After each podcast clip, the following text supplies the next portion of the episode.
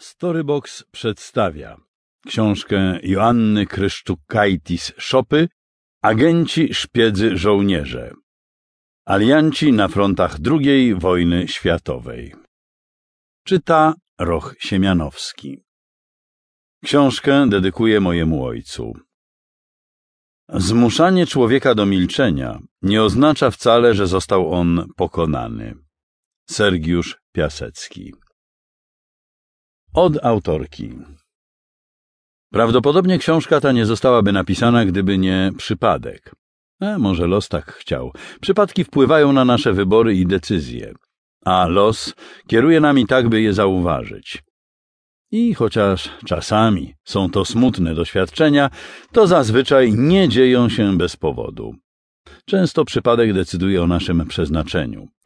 Gdy ponad rok temu ów los dość ostro obszedł się ze mną, zwątpiłam poważnie w ludzką godność, zaufanie, lojalność i szlachetność. Jeśli człowiek krzywdzi drugiego człowieka, zawsze trudno się z tym pogodzić. Czy był to jednak tylko przypadek, czy może zrządzenie losu, że tych wartości, których nagle tak bardzo zabrakło mi w moim świecie, zaczęłam doszukiwać się w przeszłości? Czy przypadkiem dowiedziałam się o bohaterskich czynach mego ojca i jego stryja, o losach heroicznych młodych agentek wywiadu brytyjskiego podczas ostatniej wojny? Violet Szabo, Odet Sansom, Krystyny Skarbek.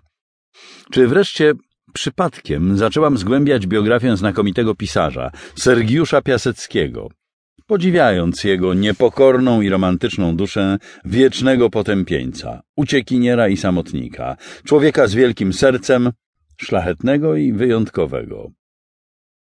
Zauważyłam, że wszystkich tych moich bohaterów łączyło, oprócz tragizmu, to samo wielkie umiłowanie prawdy i sprawiedliwości, determinacja i upór w działaniu oraz przezwyciężaniu nawet największych trudności, a także szlachetność, godność i wielka miłość do człowieka i wolności.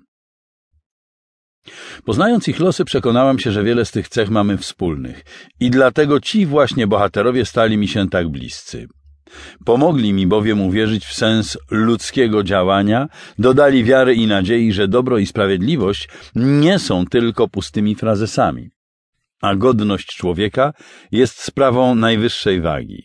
O czym tak pięknie pisał Sergiusz Piasecki, a o czym niestety nie każdy dziś pamięta. Cytuję. Lubiłem swoich kolegów, bo nigdy mnie nie zawodzili. Byli to prości, niewykształceni ludzie. Lecz czasem byli tak wspaniali, że stawałem zdumiony. Wówczas dziękowałem naturze, że jestem człowiekiem. Często w piersiach tchu mi brakowało z rozkoszy życia. Czasem dla czegoś głupio oczy się załzawiły. Czasem ktoś brutalnie zaklął, a dziecinnie się uśmiechnął i twardo podał wierną dłoń. I mało było słów. Ale słowa były słowami, i łatwo je zrozumieć mogłem, i zawsze wiedziałem, że to nie słowa honoru ani przysięgi, więc były pewne. Kształciłem się z ksiąg życia, a pedagogami moimi byli ludzie szczególni i ciekawi. Niektórzy z nich nawet czytać nie umieli, lecz posiadali głębinową wiedzę pewnych odcinków życia. Dyplomów z tych szkół nie posiadam, lecz poznałem rzeczy naprawdę ciekawe i uczyłem się dobrze. Tamci pedagodzy byli ze mnie zadowoleni, choć protekcji nie miałem. Zastępowały ją szczerość, wierność, spryt i odwaga. W tamtym świecie ceniło się to i szanowało. Koniec cytatu.